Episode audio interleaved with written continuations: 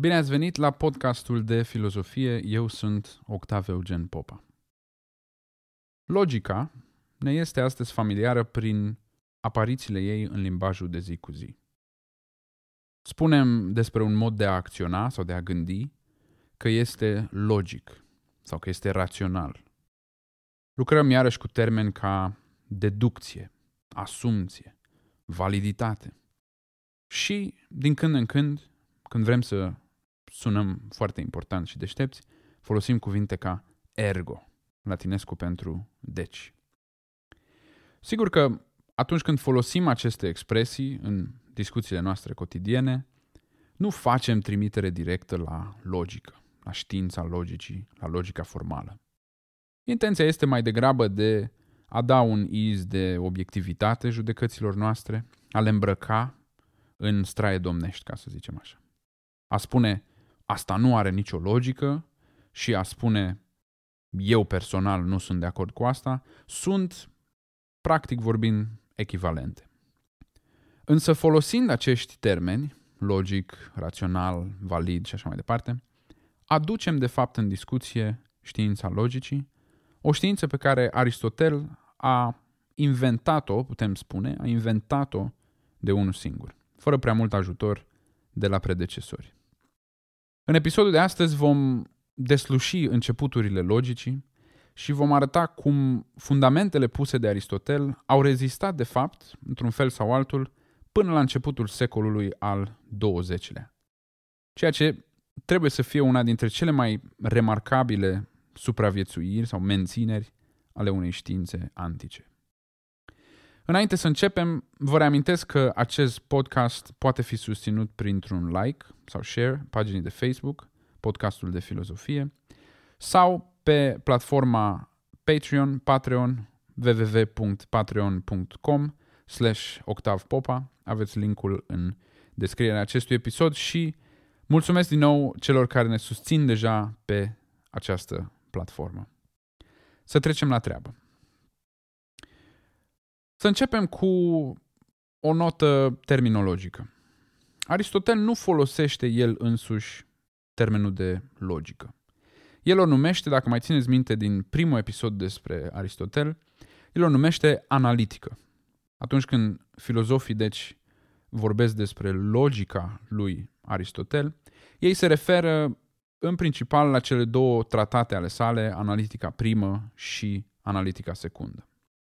În aceste două tratate, Aristotel alcătuiește ceea ce am numit astăzi o teorie a deducției. El îi zice a demonstrației, adică o teorie a ceea ce decurge cu necesitate din anumite fapte date. Ceea ce putem infera, vom spune, din anumite fapte date. Logica lui Aristotel este cunoscută și sub numele de logică silogistică, după termenul de silogism, care înseamnă în greaca veche un anumit tip de raționament deductiv, despre care vom vorbi pe larg în acest episod, dar haideți să dau un exemplu. Um, iată un silogism.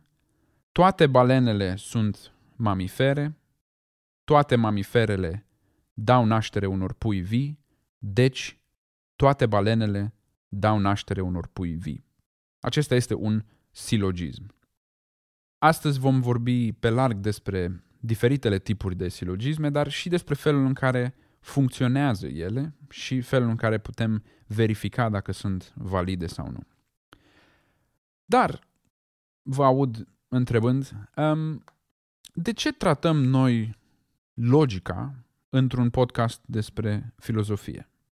Adică, ok, Aristotel a inventat, așa cum am spus, a inventat mai mult sau mai puțin de unul singur logica și aceste episoade ale noastre sunt despre Aristotel, însă să ne gândim la biologie. Contribuția lui Aristotel în domeniul biologiei este poate egală celei din domeniul logicii, însă nu ne vom opri asupra biologiei doar pentru că Aristotel este, în general vorbind, văzut drept filozof. Ce caută logica în istoria filozofiei. Logica și filozofia au călătorit pentru o bună perioadă împreună. când ținându-se de mână și în păcate, când certate, dar niciodată uitând descendența lor comună, rudenia lor din antichitate. Pentru această rudenie dintre logică și filozofie, Aristotel este în mare măsură responsabil. Pentru Aristotel, logica nu este o știință separată sau o disciplină separată, ea este o parte importantă, dacă nu cumva cea mai importantă a filozofiei. Acum, într-adevăr, odată cu formalizarea logicii în secolul al XX-lea, această rudenie între logică și filozofie, această relație dintre cele două dispare aproape în totalitate. Astăzi, logicianul nu mai este filozof, iar filozoful nu are neapărat cunoștințe de logică dincolo de câteva elemente de bază pe care le are toată lumea. Însă câtă vreme logica și filozofia s-au dezvoltat împreună, și deci cu siguranță în vremea lui Aristotel, va trebui să le urmărim acest parcurs comun. Să începem. Logica lui Aristotel este logica așa numitelor propoziții categorice. Ceea ce nu înseamnă, după cum voi explica, că aceste propoziții sunt, um, cum ar veni, foarte categorice, foarte stricte. Nu. O propoziție categorică este o propoziție care spune ceva despre categorii sau despre grupuri de obiecte. Să luăm propoziția unele pisici sunt negre. Dacă vă întreabă cineva ce înseamnă această propoziție, în mod obișnuit am spune că unele pisici, subiectul deci, sunt descrise ca fiind negre, predicatul. Însă Aristotel ne cere să facem un mic exercițiu de gândire și să ne imaginăm două grupuri sau seturi sau categorii de obiecte. Imaginați-vă setul tuturor pisicilor, îl putem desena drept un cerc în care ne imaginăm că uh, sunt cuprinse toate pisicile. Și acum imaginați-vă setul tuturor entităților, obiectelor, animalelor, etc., negre. Îl desenăm și pe acesta ca pe un cerc în care sunt cuprinse toate lucrurile negre. Avem deci două cercuri. Un cerc al pisicilor și un cerc, cerc al lucrurilor negre. Poate știți acele diagrame Venn prin care sunt uh, reprezentate uneori uh, seturile în teoria seturilor. Ceva de genul ăsta. Vă întreb acum, ce spune propoziția unele pisici sunt negre? Ea ne spune că aceste două cercuri se suprapun, că ele au o suprafață comună. Unele pisici sunt negre, este deci propoziția conform căreia setul pisicilor și setul obiectelor negre au indivizi comuni. Iar pentru că aceste seturi sau grupuri se mai numesc și categorii, iată, deci, logica lui Aristotel este logica propozițiilor categorice. Trebuie să observăm de la bun început că nu toate propozițiile pe care le știm noi, nu toate propozițiile pe care le putem noi forma, sunt propoziții categorice.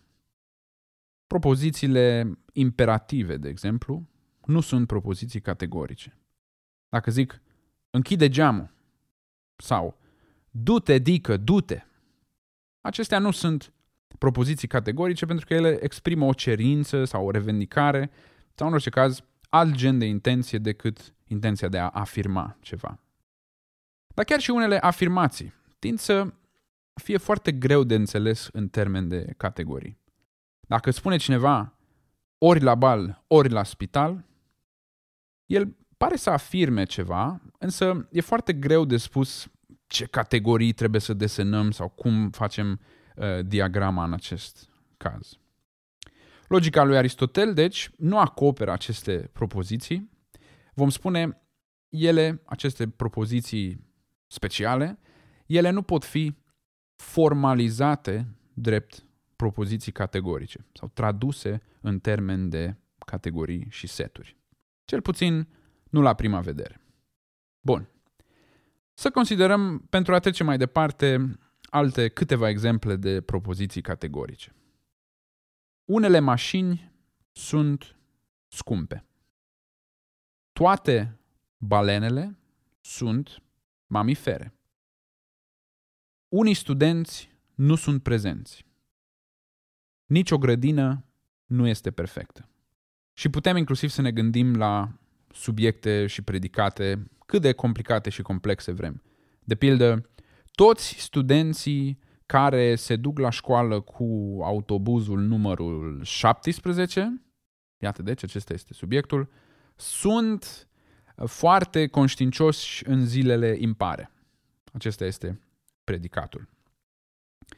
Să ne întoarcem la um, exemplele simple pe care le-am dat. Ce observăm în aceste exemple, cele de la început, unele mașini sunt scumpe, uh, toate valenele sunt mamifere și așa mai departe, este că unele dintre ele lucrează cu întreaga categorie la care se referă, în vreme ce altele vorbesc doar despre o parte din această categorie.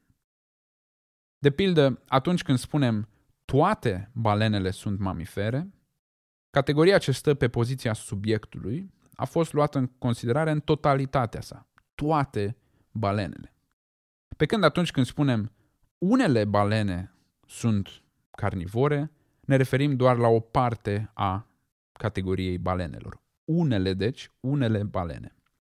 De aceea, propoziția toate balenele sunt mamifere este numită o propoziție universală, în vreme ce propoziția unele balene sunt mamifere este o propoziție particulară.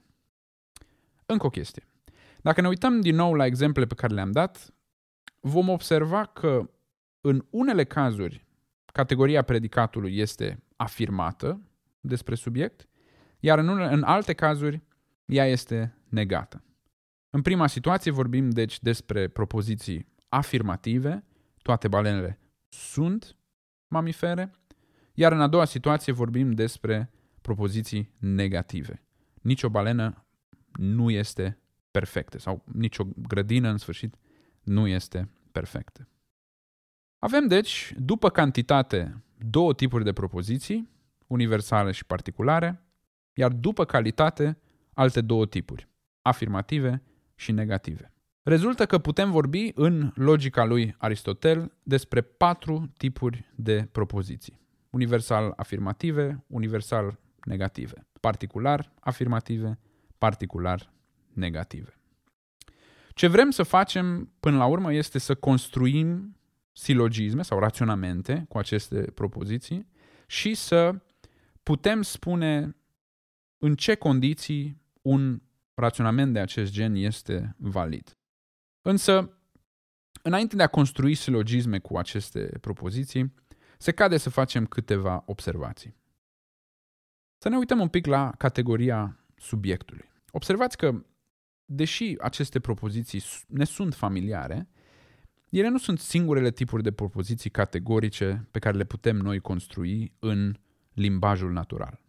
În limbajul natural putem cuantifica în feluri mult mai subtile, nu doar unele balene sau toate balenele, dar și, de pildă, marea majoritate a balenelor sau un număr încă nedeterminat de balene sau surprinzător de multe balene și așa mai departe. Sau uh, minunatul acel plural nedeterminat. Balenele, fără niciun fel de articol. Da? Balenele sunt inteligente. Sistemul lui Aristotel nu ne permite să facem aceste distincții subtile. Și mai sunt și alte probleme. De exemplu, ce facem cu numele proprii? Aristotel este deștept. Dică este un mare fotbalist. Va trebui să considerăm Aristot- subiecte ca Aristotel sau Dică drept clase, drept categorii. Deci vom spune că Aristotel este clasa cu un singur individ, și anume acea persoană care a fost uh, Dică, nu glumesc, acea persoană care a fost uh, Aristotel. Numele proprii pot fi deci încadrate forțând un pic în uh, sistemul acesta logic, iar o propoziție cu un nume propriu ca subiect va fi considerată o propoziție universală. Deci când spunem Aristotel este deștept, spunem, în logica lui Aristotel, toți Aristotelii, și na, nu e decât unul, sunt deștepți. Să ne uităm acum la predicate. Aici lucrurile sunt de fapt și mai complicate. Căci în limbajul natural vom avea capacitatea de a spune nu doar cum sunt lucrurile, dar și cum pot fi, cum au fost, cum ar putea să fie, cum zic oamenii din satul vecin că sunt, cum trebuie să fie, cum ne par nouă a fi, etc., etc., etc. Toate aceste forme alternative ale predicatului sunt de regulă numite modalități, iar logica care se ocupă cu aceste modalități este numită logica formală. Aristotel le discută în uh, analitica primă, însă mai degrabă uh, în passant. El nu face un mare caz din ele și nu le include mai târziu în sistemul lui uh, deductiv. Bun. Avem cu aceasta îndeajuns de multe cunoștințe despre propozițiile aristotelice, am spune despre sintaxa și semantica lor, pentru a trece mai departe. Așa cum am spus, logica lui Aristotel este cunoscută și drept logică silogistică, iar acum trebuie să ne ocupăm de acest uh, termen. Un silogism este un raționament compus din trei propoziții categorice. Două dintre ele funcționând drept premise, cealaltă, a treia, funcționând drept concluzie. Să dăm un exemplu. Premisa 1, toate balenele sunt mari. Premisa 2, toate animalele mari sunt grele. Concluzie, toate balenele sunt grele. În acest silogism identificăm următoarele trei categorii. Balene, animale mari și animale grele sau obiecte grele. Pentru că termenul animale mari apare în ambele premise, el este numit de Aristotel și, în general, este numit termenul mediu. Observăm, deci, că nu orice trei propoziții pot forma un silogism, căci trebuie să avem un termen mediu care le conectează, care conectează cele două premise. Dacă avem mai mult de trei termeni, acela nu este un silogism. Să dăm un exemplu, colecție de trei propoziții care nu formează un silogism. Premisa 1, toate balenele sunt mamifere. Premisa 2, uh, unele mașini sunt roz. Concluzie, Nicolae Dică este o legendă. Acesta nu este un silogism pentru că are evident mai mult de trei termeni. Avem balene, mamifere, mașini, lucru roz și așa mai departe. Bun. Să ne întoarcem la silogismul nostru. Îl repet, toate balenele sunt animale mari, toate animalele mari sunt grele, concluzie, toate balenele sunt grele. Evident, putem folosi și celelalte categorii de propoziții categorice, țineți minte, universal afirmative, universal negative, particular afirmative, particular negative. Iar întrebarea este, în ce combinație de propoziții, puse cum aceste trei categorii, acești trei termeni, vor da un raționament valid. Ce înseamnă ca un raționament să fie valid? Valid, adică corect. Un raționament este valid, spune Aristotel, dacă în cazul în care premisele sunt adevărate, atunci concluzia trebuie să fie adevărată. Invers spus, validitatea unui silogism constă în faptul că nu se poate ca premisele să fie adevărate, iar concluzia falsă. În exemplul nostru, dacă este într-adevăr adevărat că toate balenele sunt mari și că toate animalele mari sunt grele, în acel caz nu putem împiedica concluzia că toate balenele sunt grele. Deducția validă este deci acel proces care transferă adevărul premiselor către adevărul concluziei. În engleză, o uh, deducție validă este numită drept truth preserving, adică păstrează adevărul premiselor în conținutul concluziei. Și atunci e clar că nu toate silogismele sunt valide, pentru că uneori se poate ca concluzia să fie falsă chiar și atunci când premisele sunt adevărate. Să dăm un exemplu de raționament nevalid. De pildă, premisa 1. Toate balenele sunt mamifere. Premisa 2. Unele mamifere sunt agresive. Concluzie. Unele balene sunt agresive. Această concluzie poate fi falsă chiar și atunci când cele două premise sunt adevărate. Să ne uităm. Toate balenele sunt mamifere. Ok. Deci nu e nicio balenă care să nu fie mamiferă, dar există mamifere, maimuțe, câini și așa mai departe, care nu sunt balene. Premisa 2. Unele mamifere sunt agresive. Aha. Deci o parte dintre mamifere, poate balenele, poate nu, sunt agresive. Concluzia că unele balene ar fi agresive nu decurge cu necesitate pentru că se poate întâmpla ca între acele unele mamifere despre care am spus că sunt agresive să nu se afle nicio balenă.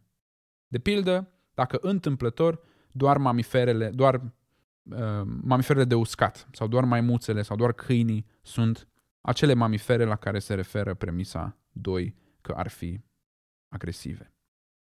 Ce tocmai am făcut acum împreună este a verifica dacă un silogism este valid sau nu, prin aceea că am asumat că premisele sunt adevărate, pentru a vedea dacă, în cazul în care ele sunt într-adevăr adevărate, concluzia este necesarmente adevărată, decurge cu necesitate. Pentru a verifica validitatea unui silogism, e nevoie deci de un exercițiu de imaginație. Pentru că de fapt te întrebi, poate fi oare concluzia falsă chiar și atunci când premisele sunt adevărate? În exemplu de adineauri, se poate ca nicio balenă să nu fie agresivă, chiar dacă unele mamifere sunt agresive, iar balenele sunt mamifere? Și am descoperit că se poate. Acum, genul ăsta de test în care ne imaginăm un contraexemplu este, nu este abordarea lui Aristotel. În logica lui, testarea validității nu se face cu ajutorul imaginației, așa cum am făcut noi acum, ci cu ajutorul unor reguli. Nu vreau să intru în detalii despre aceste reguli pentru că ne-ar mânca din timpul pe care îl putem petrece povestind chestii mai interesante, dar voi da câteva exemple ca să vă faceți o imagine.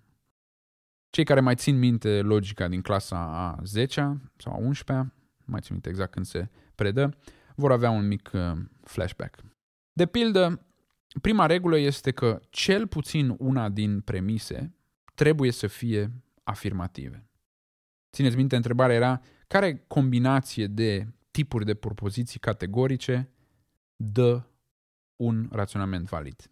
Prin această regulă restrângem, deci, toate combinațiile posibile la acea combinație în care cel puțin una din premise este afirmativă.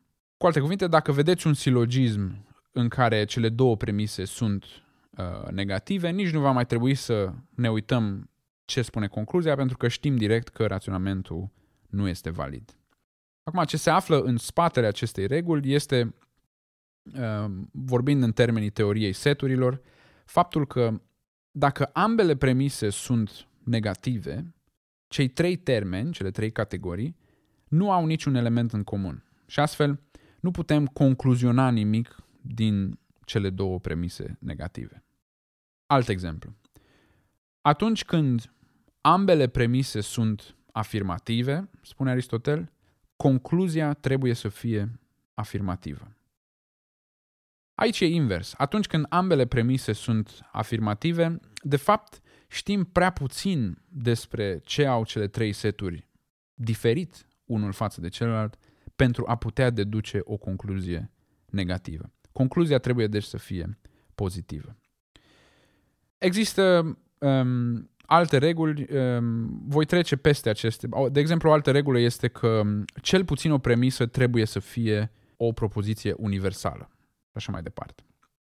Însă, cred că cea mai utilă abilitate logică este nu aceea de a memora aceste reguli, ci aceea de a căuta prin înțelegerea premiselor și prin intermediul imaginației acel contraexemplu.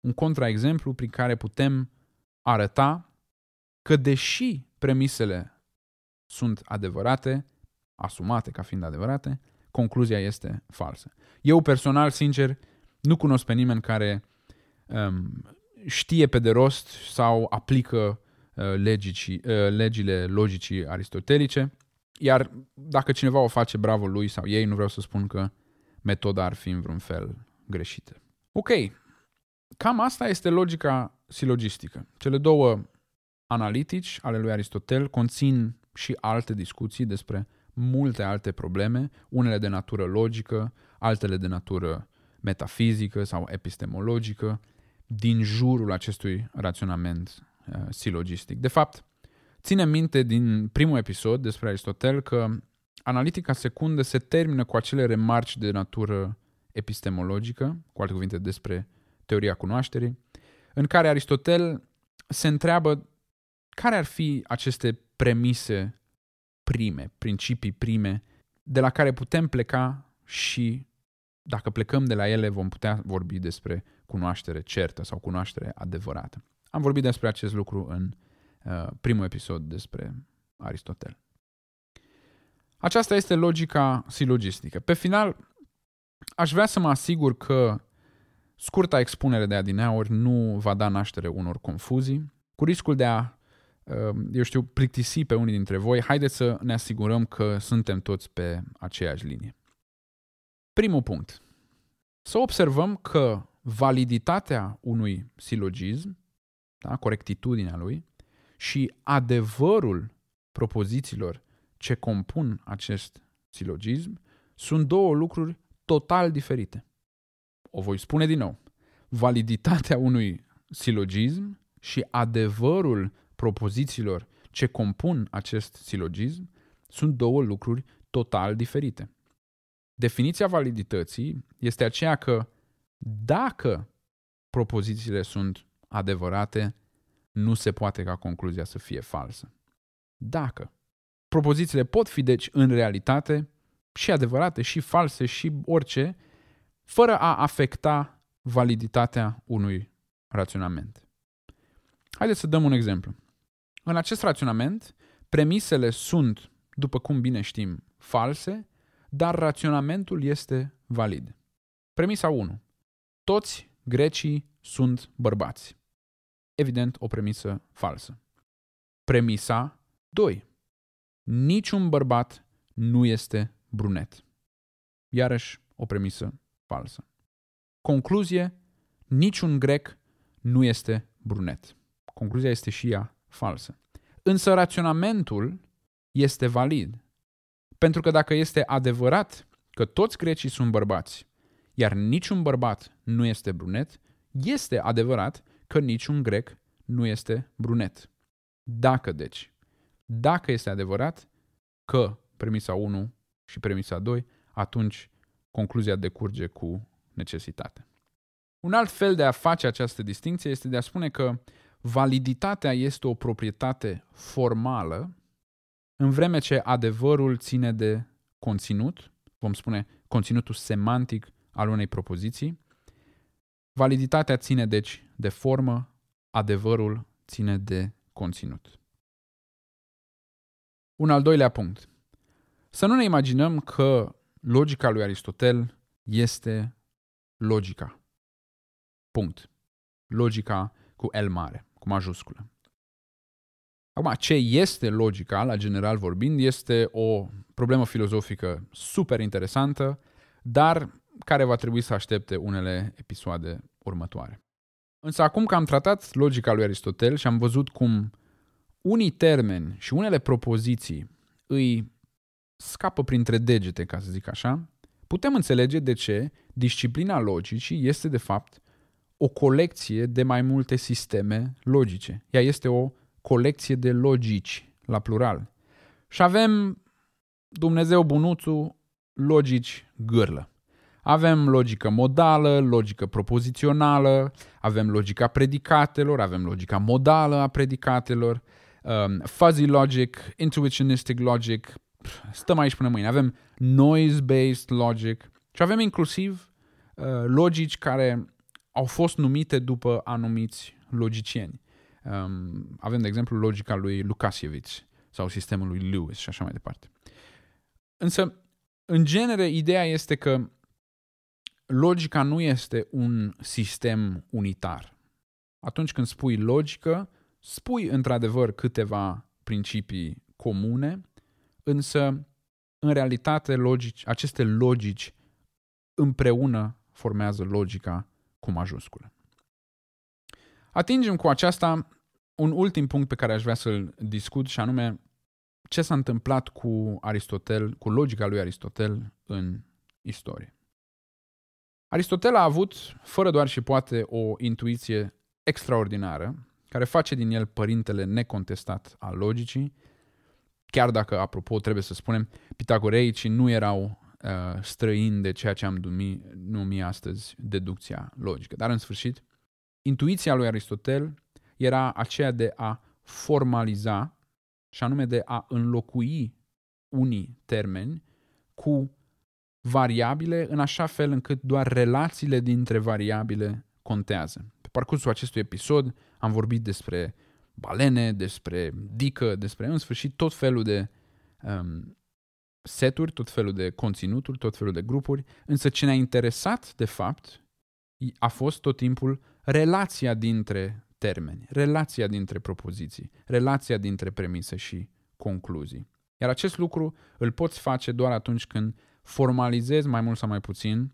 traduci, altfel spus, când traduci um, limbajul comun într-un limbaj formal. Aristotel, de fapt, nu spune unele balene sunt roz, cum am spus noi, ci spune toți A sunt B. Pare o mișcare banală, evident.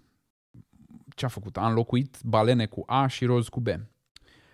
Însă, din această formalizare se naște logica formală, iar cu timpul logica matematică, moment în care logica are să se topească, ca să zic așa, în algebră și matematică.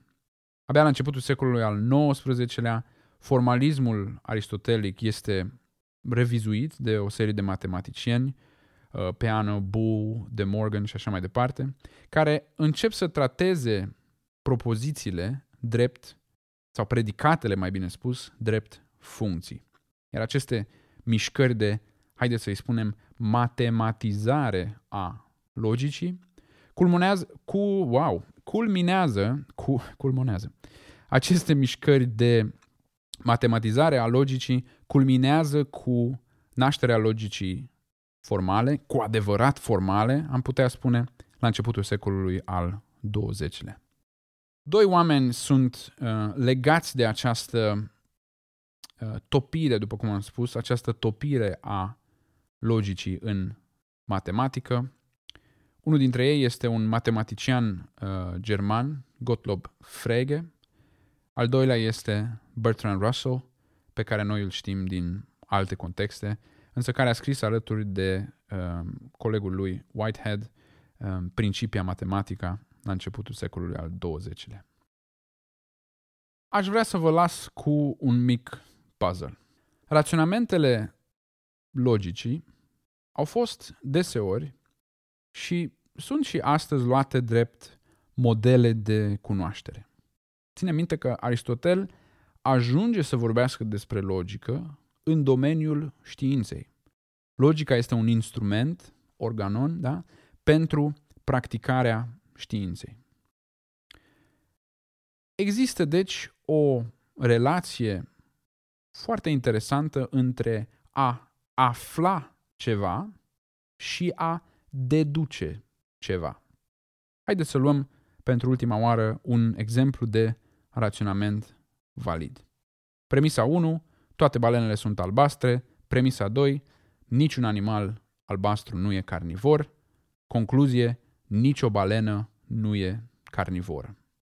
Putem spune oare că am aflat ceva nou în această concluzie? Ceva ce nu era deja în premise? Altfel spus, Dacă am ști într-adevăr că toate balenele sunt albastre și că tot ce e albastru e necarnivor, nu am ști deja prin aceasta că nicio balenă nu e carnivoră? Raționamentul este valid, ok, însă nu pare că aflăm nimic nou. Dacă știm deja că premisa întâi e adevărată și dacă știm deja că premisa 2 este falsă, știm deja implicit că concluzia este adevărată. Altfel spus, raționamentul valid și cunoaștere sau progresul în cunoaștere, progresul de cunoaștere am putea spune, atunci când aflăm ceva nou, par să fie două chestii total diferite. Asta este, bineînțeles, o problemă, pentru că noi am vrea ca cunoașterea să fie, să aibă la origine, ca să zicem așa, un raționament valid. Însă, din definiție, dacă raționamentul este valid, atunci concluzia se află deja în conținutul premiselor. Țineți minte, truth preserving era expresia.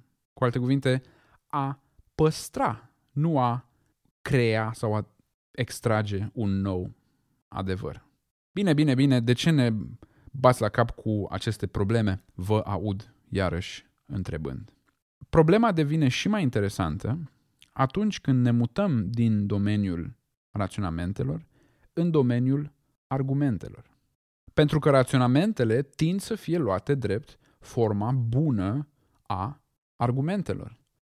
Dacă am un conflict cu cineva despre teza că nicio balenă nu e carnivoră, adică concluzia de mai sus, și vreau să-l conving că, într-adevăr, nicio balenă nu e carnivoră, folosesc cele două premise. Însă cum pot eu să-l conving prin argumentele respective dacă concluzia e deja conținută în ele?